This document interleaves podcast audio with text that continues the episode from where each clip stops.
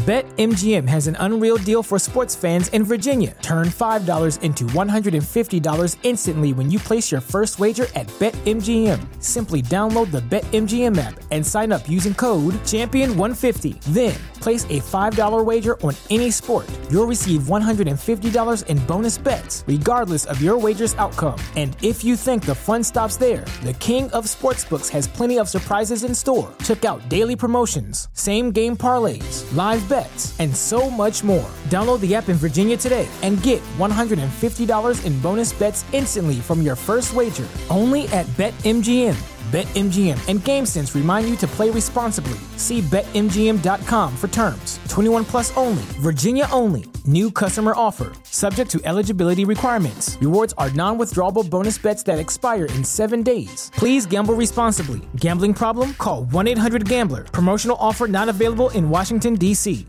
You're listening to the Happy Hour with Nick Sainert I vomited last night. and Enrique Alvarez Clary I literally vomited. I threw up. on 93.7 The Ticket and theticketfm.com.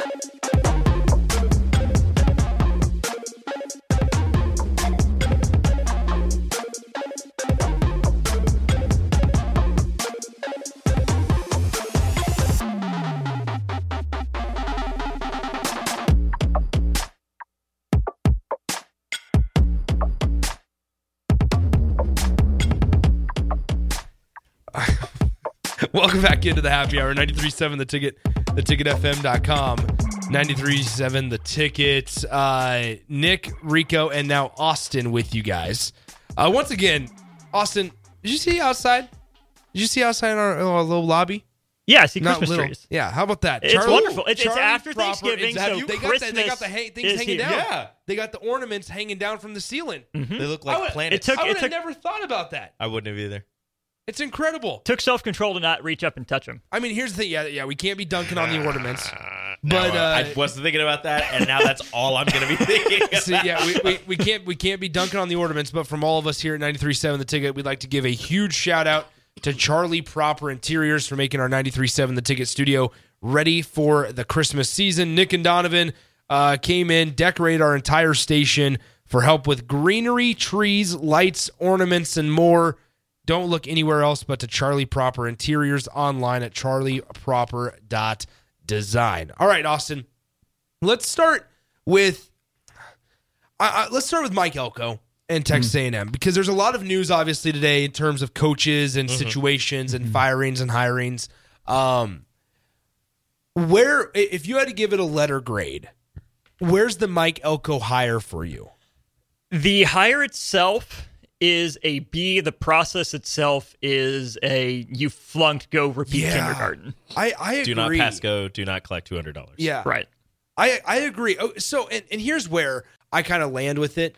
Mike Elko's a very good coach, right? Mm-hmm. He took a mm-hmm. Duke team that was kind of in the in the in the doldrums, right? Um, and, and went 16 and nine, I believe. Yep. Nine and four last year yeah. and seven and five with injuries this Yeah, year. yeah, with with their with Riley, Riley Leonard, Leonard. with Riley mm-hmm. Leonard being out for extended period of time. So you look at that and you kind of you, you hang your hat on that. Obviously, it got him a pretty big. I mean, that's a heck of a step up. I'll, I'll be mm-hmm. honest. Like that that's a that's a major step up for Mike Elko, who the more I've read about behind the scenes is why he handles his business behind the scenes, which is a big mm-hmm. deal um, at a big time job like this, right? Texas A&M isn't Duke. It's it's not going to be another even like a power another Power Five big name program because you have a lot of people in terms of alumni, boosters, board members that want to know what's going on. Yeah, that want to know what's going on. There's a lot of other circumstances and people involved in you being the head coach than in a lot of other places, right? Like if you think about it here, Matt Rhule has a lot of control, has has if not all control, ev- eh, on terms of says on on say on on what's allowed, what's not allowed, how he runs his pro, how he runs his program, how he doesn't want to do things, how he does want to do stuff. Those things matter to a head coach because it can make your job a lot easier. I think and and a lot of times coaches can be control freaks, mm-hmm. right? But then also at Texas A&M though, that's not the case. That is not the case at all. There were a couple stories that came out about A and M, the Elko hire specifically. When he was at A and M, everyone that I have read says that the defensive side of the ball under Mike Elko was well run. It was organized. Players liked to be there, and the offensive side was just kind of whatever. Jimbo's the control freak. He's in Yeah. charge. His way or the highway. Didn't sound like that was Elko's mo. I, I don't want to say it's an underwhelming hire because it's a familiar one Mm-hmm. It can't be the swing that A&M wanted. Even mm. Mark Stoops, Yeah. I think, would have been a good hire, and if A&M was really confident in it, they wouldn't have. It, again, allowed the perception to be that the fans talked them out of mm-hmm. making that hire and making that offer. But to your point on Nebraska, missing out on a bowl game, sure you guys talked about that. We'll keep talking about it here. If Matt Rhule does have this much control, where does that end? Where does that stop? If Nebraska Yeah. continues to not go to bowl games, when do more outside voices want more of a say? Because there's a very, very, very, very, very fine line between relying on the resources that you mm-hmm. have around you to help you be successful to understand mm-hmm. and having too many cooks in the kitchen, people whose job it isn't trying to have a say. It is fascinating when we talk about resources, and I don't, I don't want to try to get off topic here. We're hearing a lot of coaches talk about how they don't have resources, how they don't have enough, mm-hmm. right? They're asking for more money with NIL. They're asking. Stoops was one of them. I, I I find it, and I don't have an answer to this. Nobody does right now. I wonder when all that is going to be. We don't care. Do your job. We've Like, given I- you we've because- you this much. Figure it out. because Yeah. it- you mm-hmm. if you keep continue to have coaches after coaches after coaches continuing to ask for more, at some point wells are going to run dry, and, and and if the results on the field aren't up to par or up to standard, the the well is going to run dry even quicker. Is mm-hmm. So I, I find it fascinating because, and I'm I'm I'm sure I, I'm not saying that the coaches are just asking for more money for NIL funds for for resources, whatever the case may be, I, because they already have enough and they want more. I, I bet they really do need more. I, I bet they really feel like they do need more. I, I, I think I think ninety percent of college football fans don't really realize how much they need. I mean, there there's a lot. So, and that's not a knock. That's just we're not all educated to the extent that these guys are living in it on a daily basis. So when you hear Deion come out and be like, "Hey, yeah, we need more giving," and you hear um, uh, Mark Stoops and you hear, frankly, Matt Rhule uh, last week or two weeks ago say you can't spend middle of the road and then expect to compete for championships. He meant that obviously about Tony White at the time, but same kind of principle can be talked about when you're talking about NIL and collectives. Like this is why all those need to be buttoned up, organized, and inefficient you know, and, and productive. efficient, You yeah. know, they have to bring money in, and this is where I think a lot of the the reason we see coaches make the jump from group of five teams to power five teams is the resources. But we all know that there's some stratification among power five jobs. Yeah. What are the you know the career ending jobs? What are the the destination jobs? We know there's a difference there, and I think it's just a a natural human tendency to want more to say I could Of do more with more. So yeah, that's always going to be there. But I do think too there there needs to be an element in college sports, especially from administrators, to say this is what we can realistically do. Yep. We need you to see the big picture here. Why we can't give you any more. If you are Mm-hmm. successful with what you have, what we are able to give you, It all comes you earn winning. the right Bingo. to get more. we will bingo. do our best to fundraise and provide more for you, but you have to first prove you can be successful at the level we expect Yeah. with what we can do right now. yeah, there's a line between wanting more to do more and not doing enough with what you have. Yes. Because there are some teams out there who you'll have you have a decent amount of funding, you have a decent amount of money, and you're still not competing at the level that maybe your funding is possibly uh, allowing you to do. And I guess my one of my questions is some of these coaches, again, not all of them, but some of these coaches is them saying, "Look, we need more so that we can do this." Maybe a play at some uh, some bigger schools where it's like, "Hey, I've done this with this amount of of funding and whatever. Mm-hmm. If you are to reach out to me and we can get this going and we can get the ball rolling, I go there. I have more resources. Mm-hmm. You've seen what I can do here. Here's The- what I can do with all that. the, the mm-hmm. perfect example is Texas A&M. I mean, let, us be honest. The perfect example is the ones that the program we're talking about, where they pay so much money, and they we know, and they were public about it, which is fine. I, I'm all for transparency. I, I would have no issue if we knew what every single college football player was making. I'd have zero issue with that. Um, now I, I think also though you look at Texas A&M, they were public and, and open and, and upfront about hey we need this amount because we need to pay the offensive line this this number we need to pay this group this number and I'm fine with that but that opens the door for okay they're not producing you know fifty thousand dollar efforts. Yeah, why would we give you this? hundred thousand dollar efforts? And so I see where it's a t- it's a tough situation to kind of take part in. Now you look at Nebraska or not Nebraska, but you look at other jobs and, and going back to Mike Elko here, if he's able to do what he did at Duke to a certain extent at A and M, that's him as a coach. Then you add in the upgraded resources, the additional resources, just the larger uh, resource pool, whether that's assistant salary and the pool there, whether that's uh, obviously like facilities and the material things. Now you could talk about elevating a program, and and, and this is where I think we all get, myself included, because my first reaction was, man, this wasn't the splash hire that frankly Texas A&M probably wanted to have. I really like the hire. Like sit sit here in, in Nebraska, like we wanted a splash hire, and, and and some people may not have thought Matt Rhule was a splash hire, but I think the response to it is if he does his job, which Mike Elko has shown to do through his first two years of a head coach, then you don't need the splash hire. Jimbo was the splash hire. You look at the way one before I get your thoughts, Austin. Mm-hmm. You look at the way they both entered College Station. Jimbo entered at this extravagant thing on the tarmac. There were bands, there was cheerleaders, there was everything because it's this big national championship winning coach mm-hmm. coming to A and M. Mike Elko arrived at 2 a.m. this morning in, in a on a dark lit tarmac, no cheerleaders, no no coaches, no players, no nothing. It was just the AD and Mike Elko and his family, and that was it. So it feels like they're kind of taking a different approach this this time around, which is probably for the best. And I would love to know Mike Elko's thoughts on this. Obviously, he accepted the job. He's happy to be back. It's a a step up on the surface, absolutely. Mike Elko's a competitor. He told you as much by taking this job because he could have been the next Mark Stoops. Yeah. Defensive minded guy out of basketball school, get to a bowl game three or four out of every five years.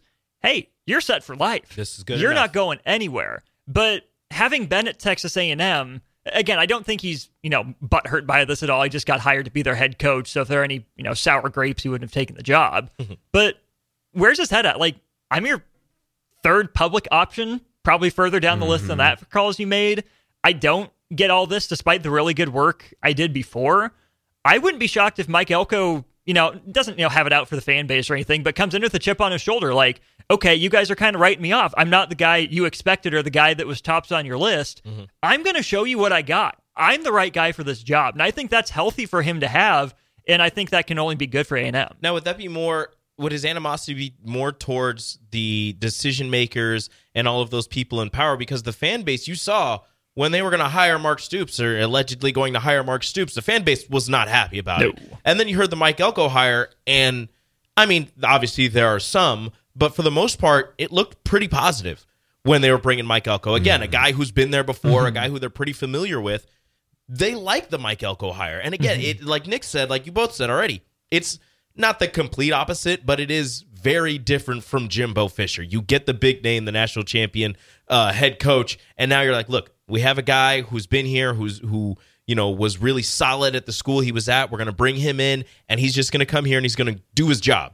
He's not going to be flashy. He's not going to call out Nick Saban for paying players. Nick Saban's not going to call him out for paying players. Imagine if he does though. It's just going to be him here with a good defense and some five star players because we're Texas A&M and that's what we get.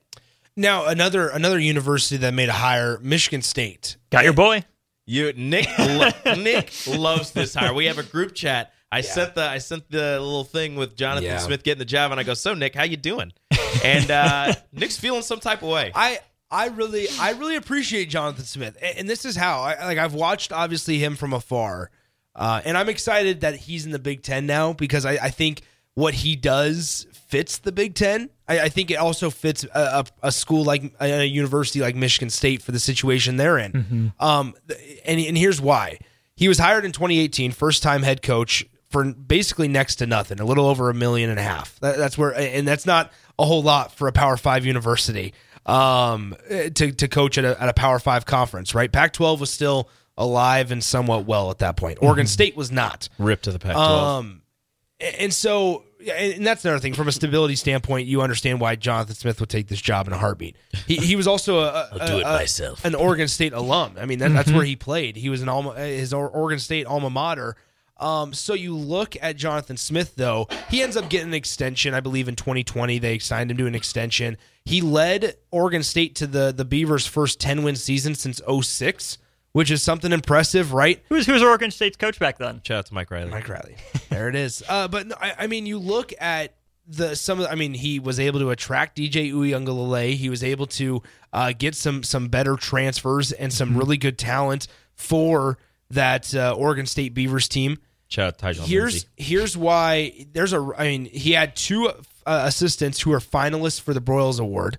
Throughout his time, finalists, not just quarterfinal, not just semi, Not just if mentioned. actually Brian guys. Grubb was snubbed today, by the way. Yeah, there you go. So anyway, but you look at Jonathan Smith now at Michigan State. Why would he go? Obviously, the money, stability for the Big Ten Conference, not having to play in the Mountain West. Um, but Michigan State has also they needed to find a guy to basically just grind it out and put their head down and work. And that's what Jonathan Smith has had to do his entire time at Oregon State. He figured out a way to make them a top 20 team week in and week out. Mm-hmm. They he this is the big part too. And and I was talking to a, a friend of the show, Steve Marik of Inside Nebraska, and he's the one who kind of pointed this out. Like he's used to being little brother. And and Michigan State's going to be little brother. Uh, They're they're never going to be able to compete against Michigan. You're going to have to figure out a way to stabilize your program going into this real questionable and just different looking Big 10 conference. Now, Jonathan Smith has been used to just putting his head down, working quietly behind the scenes, not being all flashy about it and for going up against Oregon each year. Now, did he beat Oregon? Did they put up a really good effort? Not really, but he was he's been shown uh, time and time again to be able to develop players, which is big. Part of that's because of his off or his, his uh, assistant coaches, the offensive line coach and the tight ends coach, really really talented. He also has a larger assistant salary pool than Mel Tucker. Mel Tucker had a seven and a half million dollar pool for assistants. That's a lot of money. Now he's gonna. It's not. It's not. I, I haven't read a confirmed amount. A larger pool to to basically negotiate with assistants. That, that's a big deal. I mean, he's That's a bringing thi- most of his assistants that- from Oregon he, State. He is, but that's a really big deal. Um, one of the assistants, by the way, that he's not bringing, Trent Bray, former Nebraska linebackers coach who came from Oregon State, left Nebraska, went instantly back to Oregon State, has been there ever since, and that's one of the assistants that uh, he is not bringing because, and, and one of the guys because he was the interim head coach when Uh-huh. Mike Riley got fired. So that's one of the guys that watch out for that Oregon State job. Yeah, it's rumored for Oregon, him. Oregon State hired internally. They hired Jonathan Smith, obviously, uh, back in 2018 when Gary Anderson stepped down. Mm-hmm. And uh, that's going to be maybe a way that Oregon State needs to go again. Speaking of former Nebraska coaches, were y'all watching any of Florida, Florida State? I was. Okay. Uh, no, I was not. John Papuchis, Yep. former Nebraska defensive coordinator, now the defensive ends and special teams coach Yep. at Florida, Okay. went from hero to zero through no fault of his own in the span of about 90 seconds of real time, but zero seconds of game time. oh no. Florida State has a punt from like its own 25 yard line, fourth and six. They dial up a fake. They get 31 yards on it. Wow. So well done, John Papuchis, except delay a game. The ball was being hiked as the ref blew the whistle. Oh, so they blow it dead. Snap comes for the next for the punt. They actually punt it this time. Get about a, a fraction of an inch from being blocked, and the punter Yeah. boots it eight rows into the family section for an 18 yard Oh, punt. Oh, no. And the, the camera just panned to Papuchis, and they're like, "Oh, John." They said, "There you he still have Bo yelling at you They now. said, they said this is the man who dialed both of those up. Oh, no. That's a, that's a shame. That's rough. Felt a little bad Oh. for John Papuchis in that yeah. moment. man. That's really too bad. Um, I, tomorrow on the show, I, I'll, I'll we'll just go ahead and tease it right now.